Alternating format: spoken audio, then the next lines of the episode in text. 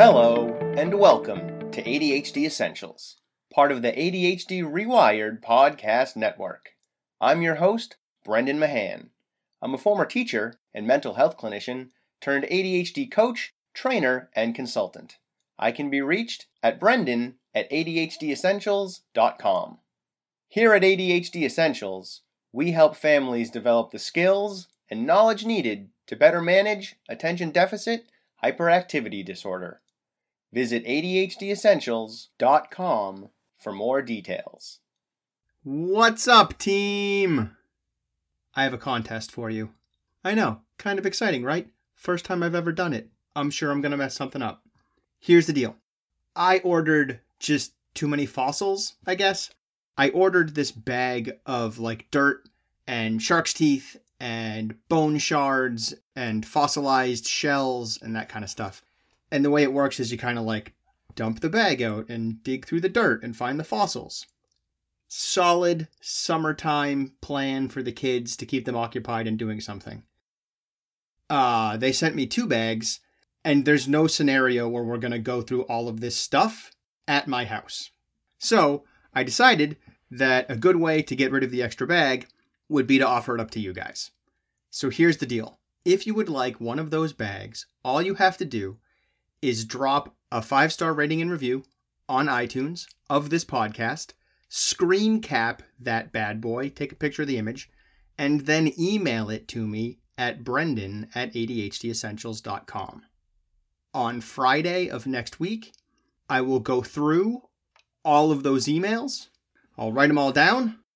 I'll put them on pieces of paper, mix them up, and have my kids pull one out, and that person wins the bag of fossils.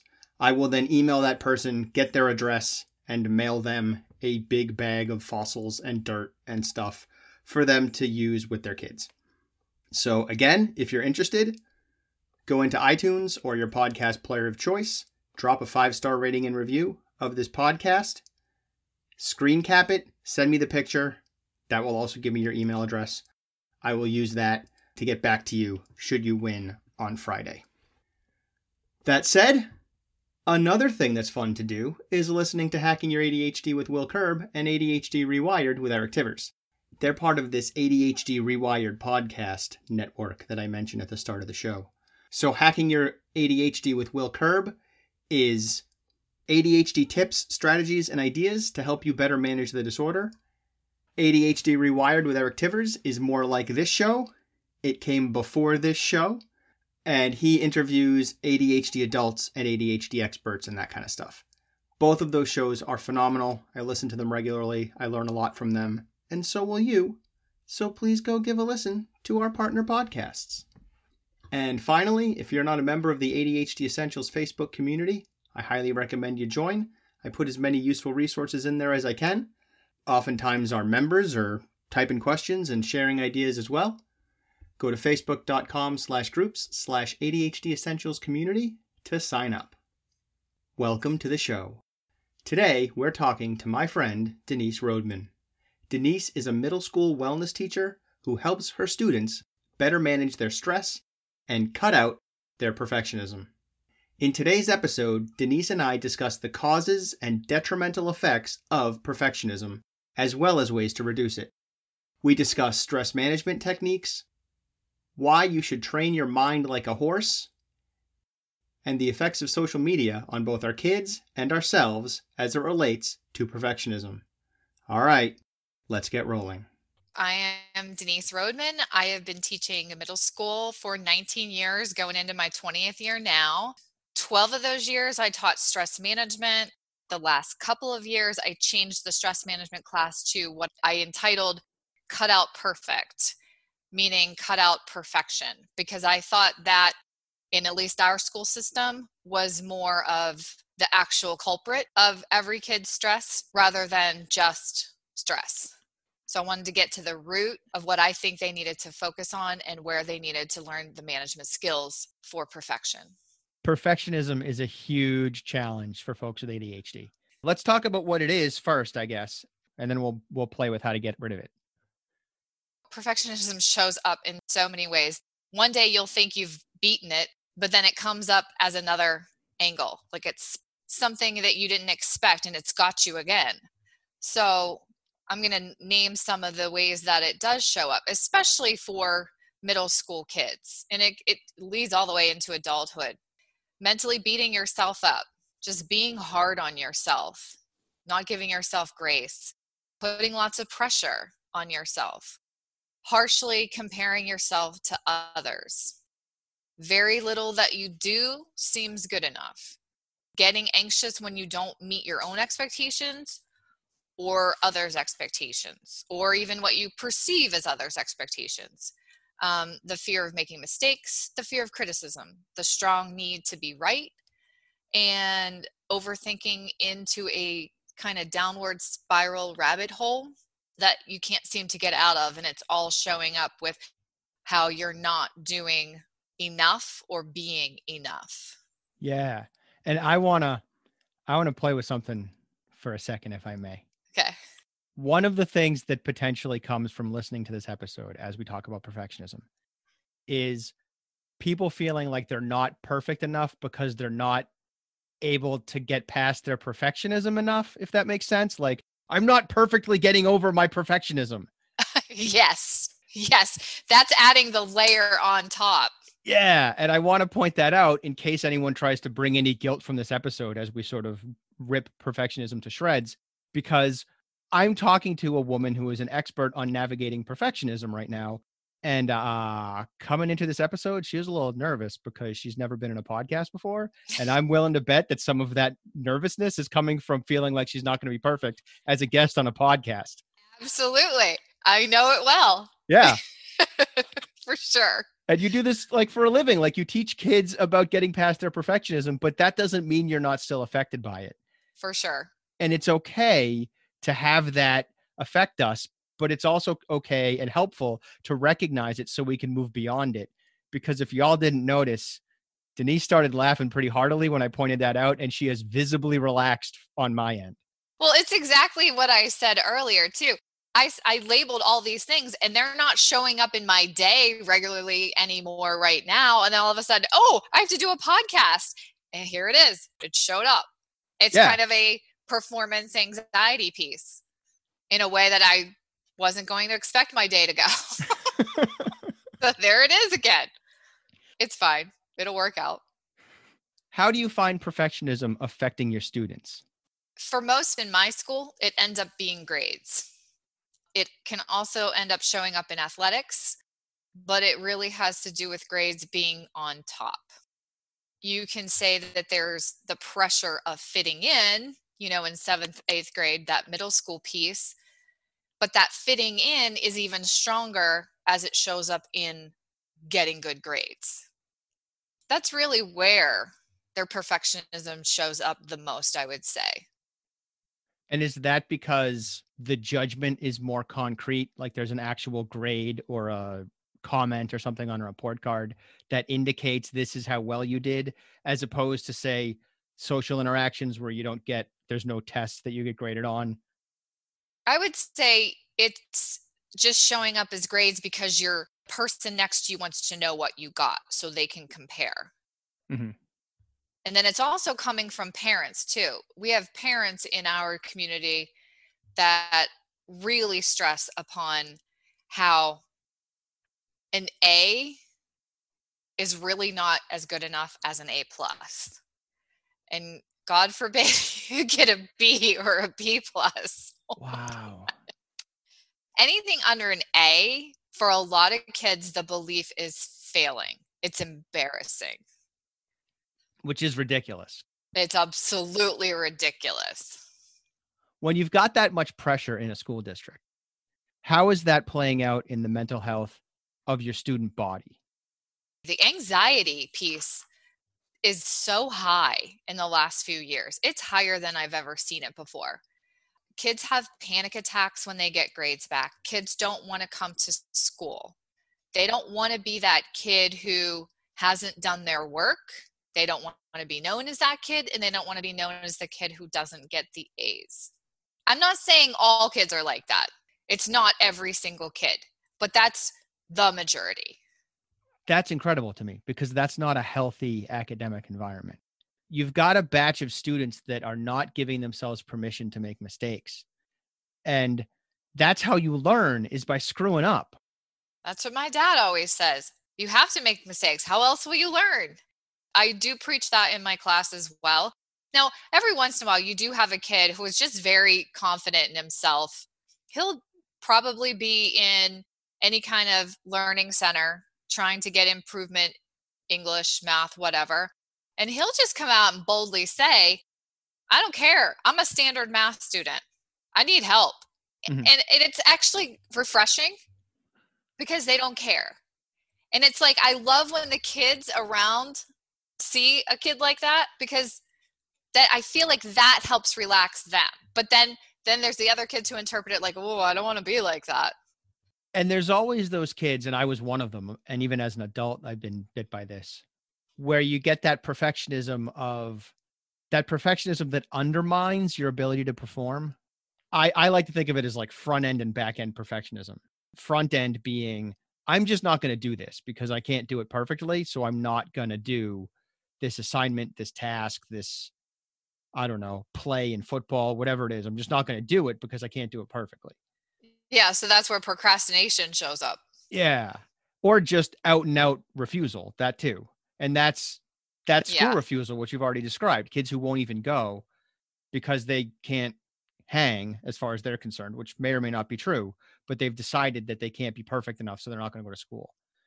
And then the other side of that is the back end perfectionism, where you never really commit to being done you write the essay and you're going, should that be a semicolon or a comma? Maybe it's a hyphen. I can't turn this in because I don't know what that should be.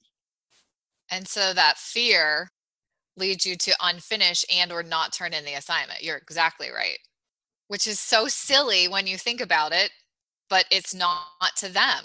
It means everything and that's their world in 7th and 8th grade.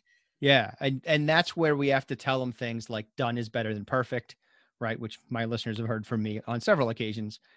And I've had students when I taught where I had to be like, "Listen, you're probably going to get a 65 on this essay. Like this essay is not great and it's just time to turn it in."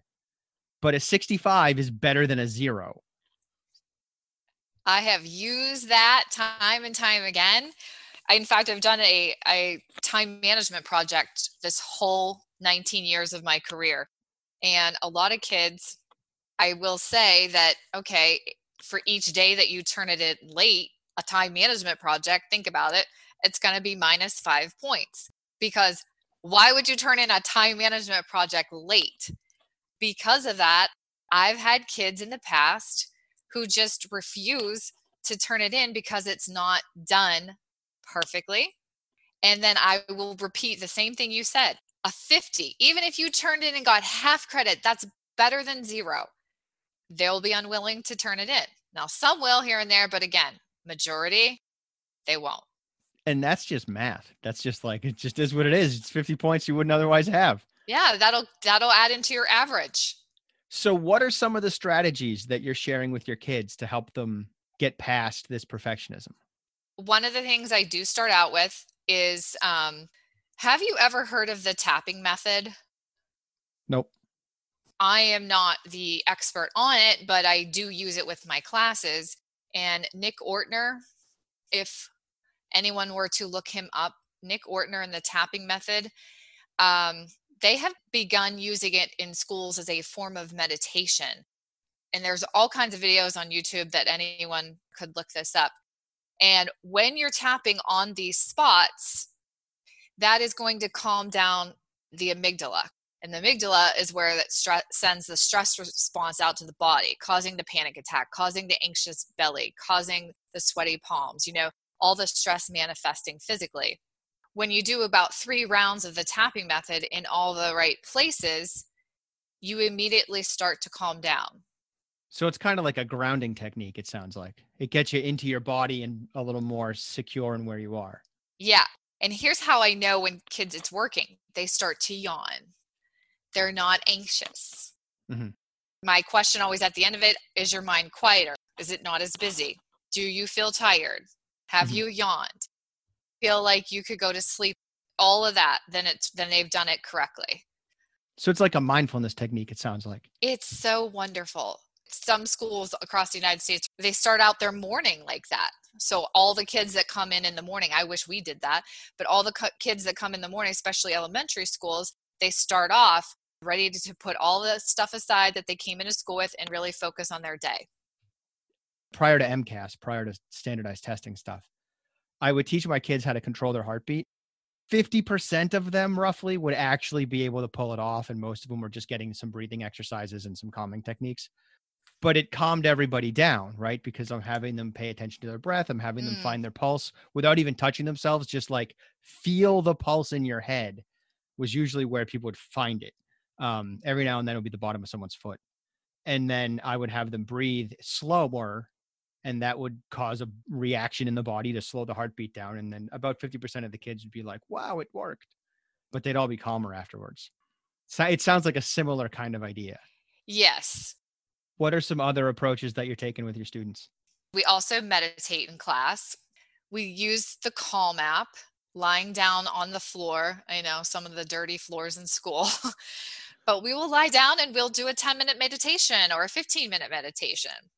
And the kids love that too, because I'll say to them, hey, if you quieted the mind enough to fall asleep for a few minutes, golden, you get to do that. So they get all psyched about that.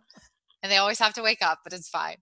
But then they get mad sometimes too because there's, I have to go to math class now. I'm so tired. I wish I wouldn't have slept. And of course, the real route that you have to get to, like those are some of the helping pieces, but the real issue is training the mind because the mind is where it all begins. It's what you're saying to yourself when you talk to yourself. So I tell my kids that they'll have wild thoughts. They just, if they watched a scary movie, you know, that goes into your mind like a computer. It's going to spit back out at you. Sometimes you come home and the house is quiet and there's nobody there. And then your mind starts racing because you've seen a scary movie or you woke up from a nightmare. Even just as simple as those things that happen, besides the fact that you know you can create your own anxiety simply from getting stressed out and overwhelmed of all the things that you have to get done you know those kids who late at night worry that they haven't studied enough or they haven't prepared enough or they hadn't didn't do all their homework did i say the wrong thing to the wrong person? And, and their mind just starts to ramble on race right before bed. This is where the training of your mind comes into play. Although the earlier we do it the easier it is to do. Because when we're much older like us it takes a lot more to um, train. And you're not just talking about the mindfulness aspect of it you're also talking about sort of the changing your thoughts and changing what you're saying to yourself. Am I understanding that correctly? Yes. Well, first, you do have to be mindful of what's going on. Right. And then you have to be able to change it too. I say it in a way that it's like a wild stallion. Like sometimes your thoughts can just get the best of you and you're following along them and you're just, the horse is leading you and your goal is to turn that around. You are taming the horse and you are leading that horse. Because if you think of it like a horse trainer, that horse is so much bigger than you. Your thoughts can be so much bigger than you if you let them. But if you show the horse who's in charge, if you show the mind that you're in charge, you do not have to go down that path. A horse trainer shows the horse who's boss by getting the horse to do something he doesn't want to do. Even though that horse is bigger, it's learning. And so for the brain, with your thoughts, you show them that you're the boss. You are the boss. And sometimes I use, like, I put a dot on a page, like a little page, and I'll say, okay, here's your thought. This is a little dot. It's just a thought. Okay, I failed the test, or I got a C on the test. And then it starts to go, oh my gosh, I got a C on the test oh my gosh my parents are going to be so upset with me. Oh my gosh what am i going to do? They're going to get upset with me. I'm not going i'm going to get my phone taken away. Oh my gosh i'm going to fail the class. Oh my gosh um, i'm going to be grounded. Oh my gosh and they just continue on and on. And that thought, which was once a dot, has now become this spiral out of control that you have created this big old scenario that you don't even know yet is going to happen. Okay, you might have an inkling, but you're not 100% sure.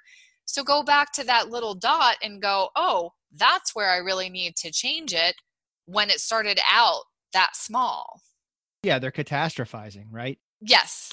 I even work with parents who have this scenario, right? I'll work with parents who have like a seven year old kid or a 10 year old kid, and they're like, my daughter isn't doesn't do what I ask her to do. She's not good at like following directions and how's she going to hold a job? And I'm like, your kid is 10. She's seven. She's 10. she doesn't have a job yet. It's going to be a while. It's a long race. exactly. So ultimately your goal is teaching your brain what thoughts you're going to allow yourself to focus on and which ones you're not. So you're giving you're deciding, hey, I'm going to give you power right now or I'm not giving you power right now. And when it sounds like power, it seems like stronger than just what I'm going to focus on. Power. What are you giving power to today? What thoughts are you giving power to today? The ones that are going to bring you down and make you feel like a piece of crap? Or the ones that are going to lift you up, make you feel grateful, make you think that you are actually much better than you think you are? And there's also that level, especially for middle school kids at the level that you teach, there's also that element of kind of like independent oppositionality sort of thing where they're like, I don't want anyone to have power over me. Yes. That's not okay. Yes. Not even my own thoughts get to do that. Exactly. And, you know, I, I've watched somebody I went to grad school with. He'll say in some of his anger management videos, like, if you can think of your power as a tangible thing and you're just going to say, oh, here, I'll go ahead and here's my tangible book right in front of me and I'll just hand it to you. So you go ahead and take it. And then I'm left weak like that. When you see that physical movement of like, let me just hand over my power and you decide how my, what I'm to do and how I'm to react and how I'm to feel, that helps them see, oh, yeah, I can actually, I want more control. I want more power in this. What are some of the things that you've found that are sort of like confounding factors, right? Like what makes it harder for kids to take that power back from their internal voice? What makes them more prone to feel overwhelmed by perfectionism or by that competition with their peers? What are some of the the variables that play a role in that? It's the things they don't like about themselves. I've had them write down before many times the things they don't like about themselves and I make them put it in a um a word art and they look at it and they see it like bright picture. Things like, I'm going to fail. I'm such a loser. I hate my acne. I hate my hair. I hate my nose. I hate my body. I hate my OCD. I hate my anxiety. I suck at math. I hate my braces. My, my smile is ugly. I'm not athletic like others and I hate it. I'm just not smart. I suck at English. All of those, it's the things they don't like about themselves. That is the part that's harder to manage. And in, in middle school they find a lot of things they don't like about themselves because that's really when comparison is hitting home hard. Yeah. And there's also that gap right where i this comes up more often than i probably realize on the show but there's that gap between your taste and your ability.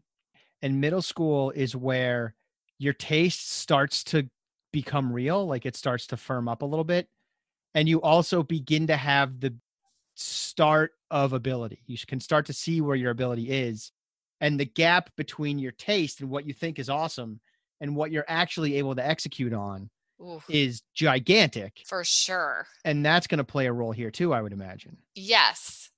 Cuz they want to be able to do what somebody else can do. Like taste, that's very appealing.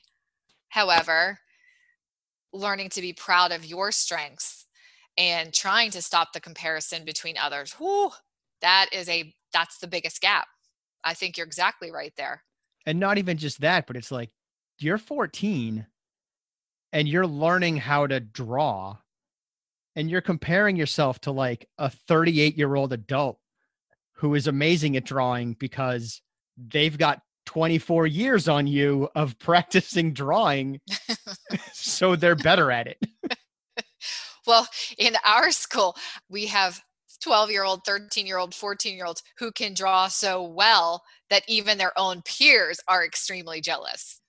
And I'll own that, right? Like I'll play with that at a personal level because I've got some friends in the ADHD circles that are doing amazing work.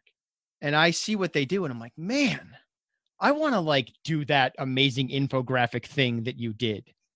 How come I can't do an amazing infographic? And I always have to stop myself and be like, idiot, you have like 130 some odd episodes of a podcast that you haven't missed a week on since you launched. That's why you don't know how to do an infographic because you've put untold hours into having a podcast. And your friend who can do great infographics doesn't have a podcast. Correct. It is where you spend your time. Right. And those kids who are great drawers, the ones who are jealous of them might be amazing football players or amazing writers or something else. They start to get to grasp that. It just takes a little bit of a weebly wobbly road to get there. What's the role of social media in all this? Oh, I I I gasp because they're starting at least i feel like they're starting to get it once they've been through my class but you know that comparison of how many likes and how many friends on instagram and you know now it's tiktok huge because you know what you want to keep up with the dances you want so many you want so many people to like your videos you want so many people to friend you and follow you, that is such a big deal to them. It's almost as if they feel like they're becoming famous.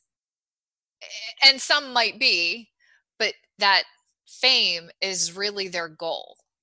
And if they see their friends having, you know, your brag roll of pictures or TikToks, that's that comparison factor. It makes them feel like their life is crappy. And so we go over that a lot in class as well. That's just an awesome picture. Do you know how many times that person took a selfie to get it just right, to get the filter just right, just to post it and make it look so good? You don't have to have this perfect everything to put out there. Even adults have that. But because the kids are growing up in this, it's not even just peer pressure anymore, it's social media pressure. So that plays a huge role and it makes it so much worse in their self esteem unless they gain from an early age that education about what social media is and how it can really hurt their whole confidence just from other people posting pictures that seems like their life is so much better. And you and I had talked before, I was wondering if quarantine helped that out a little bit because nobody's life was really being better in terms of a seventh and eighth grader during quarantine. Everybody had to stay home. I would like to know if that helped at least the majority of kids. Because everybody's kind of stuck in a, at least the same storm. We're not in the same boat, right? Like it's kind of a similar scenario.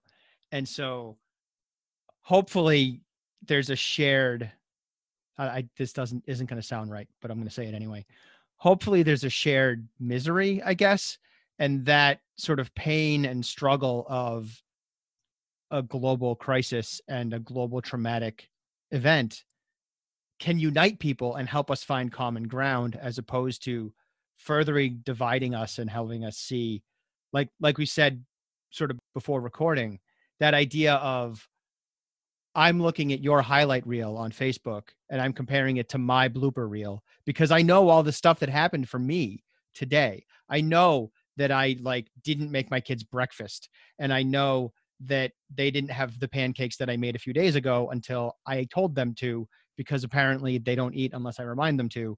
Right. that doesn't feel good to me as a parent. Like my kids should just eat. It's a biological function. Right. Um but they'll wait around for you.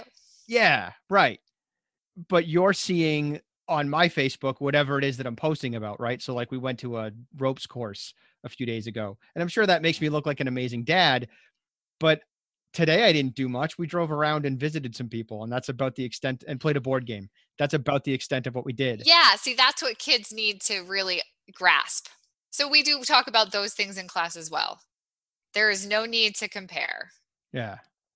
And it's, you know, popularity still is an issue. I don't know if that will ever change. But when you see who you deem popular on a TikTok or on Instagram sharing this awesome experience or what appears to be that, yeah, you internalize. They just automatically do. It's almost like the child's mind does not know how to differentiate that blooper reel versus the highlight reel. Adults sometimes don't know how to differentiate those two things, even. Of course, it's going to be hard for kids. And, you know, something that we also mention in the whole social media thing is, you know, is there somebody who needs to post their whole life all the time? Are they crying out for attention? do you want to be that person who's always trying to cry out for attention to see how many get your likes? Like, what if your self esteem every single day is based on every post that you make and how many likes you get? How miserable is your life? And then there's the like the influencers, right? That a lot of these kids are like, oh my God, that person has a Lamborghini. No, that person rented a Lamborghini for a day and took pictures of them leaning on it. They might not have even rented it. They might have just gone to the Lamborghini dealership and took the picture so you couldn't tell they were at a dealership. Mm-hmm. It's a lot about how I want the world to perceive me and my life. It might not always be who and what's going on in their life that's actually real. And I do tell kids the more real you are, the better off you are. And of course, there is the point too of being careful of what you post because any kind of racist posts or remarks or comments or any kind of swears, you know, all that stuff sticks with you. We go over the whole fact that if you don't want your grandmother to see it, don't post it. I mean, that's all taught in about third, fourth grade too. I love the fact that you say to them that they should just be real, right? And to focus on being real. Because you know what's not real? Perfection. Yes. It's not at all. It doesn't even come close. And that's what I'm saying. Like, you know, tie that into social media. You want to show your perfection. You want an image.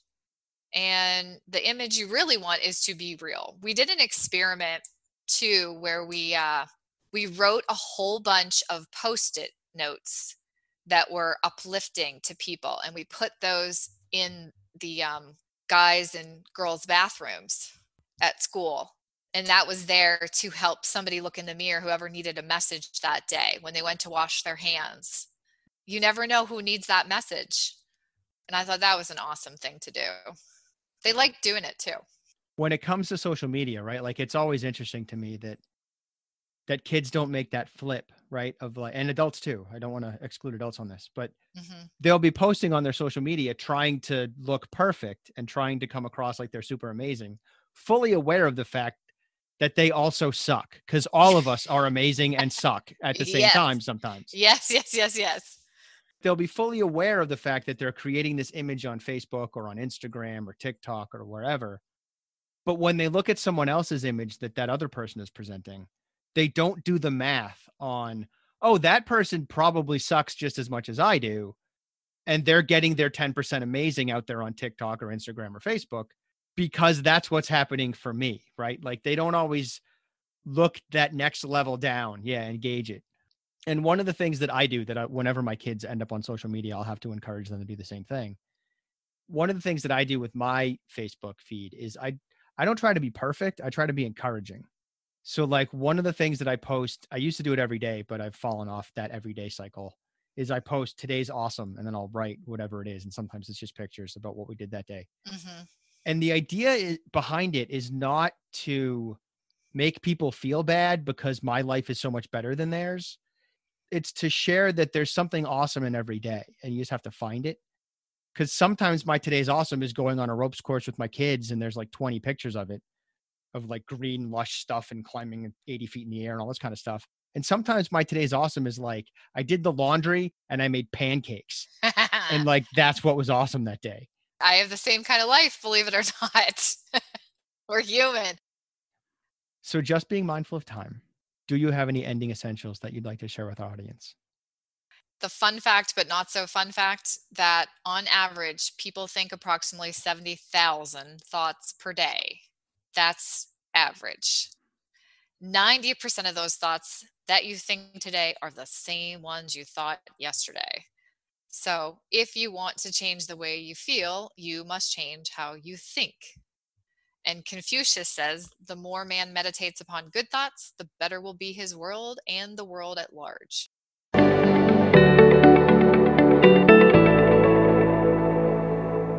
Hey, you're still here.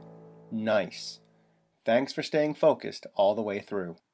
If you have any thoughts or questions about today's episode, feel free to email me at brendan at adhdessentials.com. And don't forget to check out the website, adhdessentials.com, and visit our Facebook community. I'm looking forward to talking to you again next week.